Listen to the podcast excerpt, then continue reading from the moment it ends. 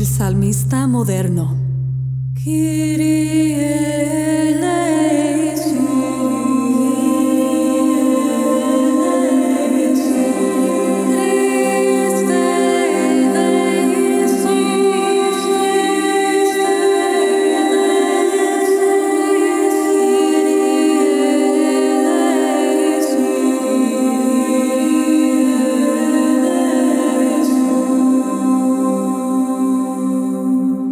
Hola y bienvenidos al podcast del Salmista Moderno. Soy Rebeca de la Torre. Este fin de semana celebramos el vigésimo segundo domingo del tiempo ordinario, ciclo B. Me encanta que el tema de hoy se centre en ser verdaderos discípulos de Cristo en nuestras vidas, y no solo seguir una serie de reglas. El Salmo de hoy, del capítulo catorce, dice: Señor, ¿quién puede hospedarse en tu tienda? Señor, ¿quién puede hospedarse en tu tienda? Señor, ¿quién puede hospedarse en tu tienda? Los versos continúan describiendo al hombre justo. Me encanta que el primer verso de esta versión cantada del Salmo describa a la persona justa como alguien que tiene intenciones leales. Esto describe a alguien que no solo sigue los diez mandamientos por fuera, sino que medita en la verdad y que tiene intenciones leales. El Señor que nos da esta verdad es a quien debemos permitir que moldee nuestros corazones y pensamientos. Solo así podremos ser dignos de vivir en su presencia. Señor, ¿quién puede hospedarse en tu tienda? Señor, ¿quién puede hospedarse?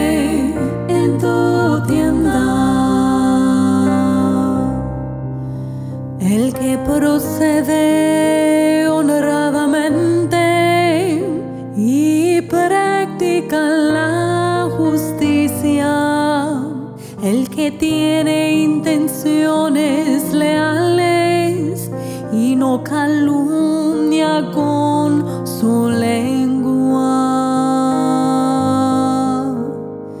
Señor, ¿quién puede hospedarse?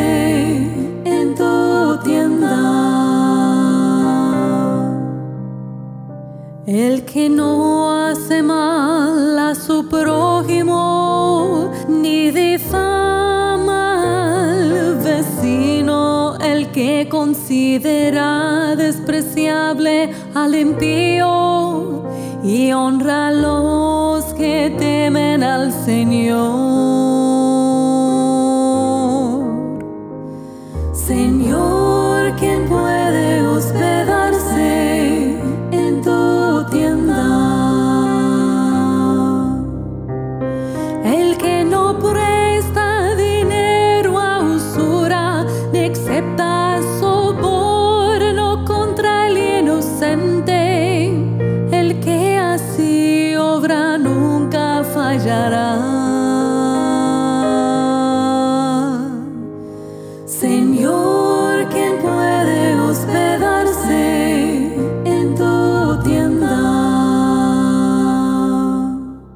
Esa fue mi composición del Salmo catorce, ¿Quién puede hospedarse?, para este vigésimo segundo domingo del tiempo ordinario, ciclo B. Al continuar explorando el tema de vivir con justicia en la presencia del Señor y la necesidad de dejar que nuestros corazones sean guiados por el autor de la verdad, me parece adecuada la aclamación del Evangelio, tomada del capítulo uno de Santiago, versículo dieciocho, dice: El Señor nos dio vida como a hijos suyos por su sola decisión, por la palabra de la verdad, para que fuéramos entre todas sus criaturas propiamente suyos. El Señor nos dio vida como a hijos suyos por su sola decisión, por la palabra de la verdad, para que fuéramos entre todas sus criaturas propiamente suyos.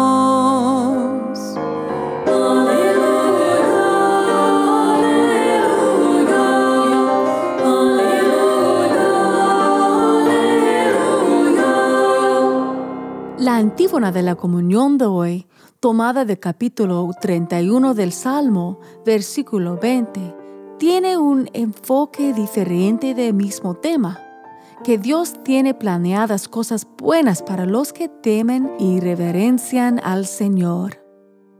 Qué grande es la delicadeza del amor que tienes reservada, Señor, para tus hijos. Qué grande es la delicadeza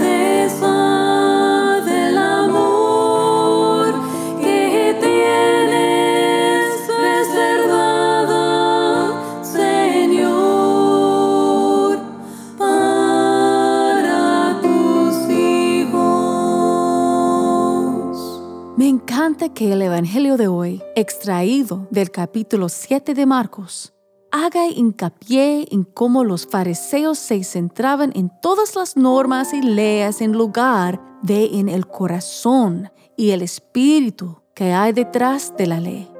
Jesús les llama la atención sobre esto citando al profeta Isaías, como se documenta en los versículos seis y siete. Este pueblo me honra con los labios, pero su corazón está lejos de mí.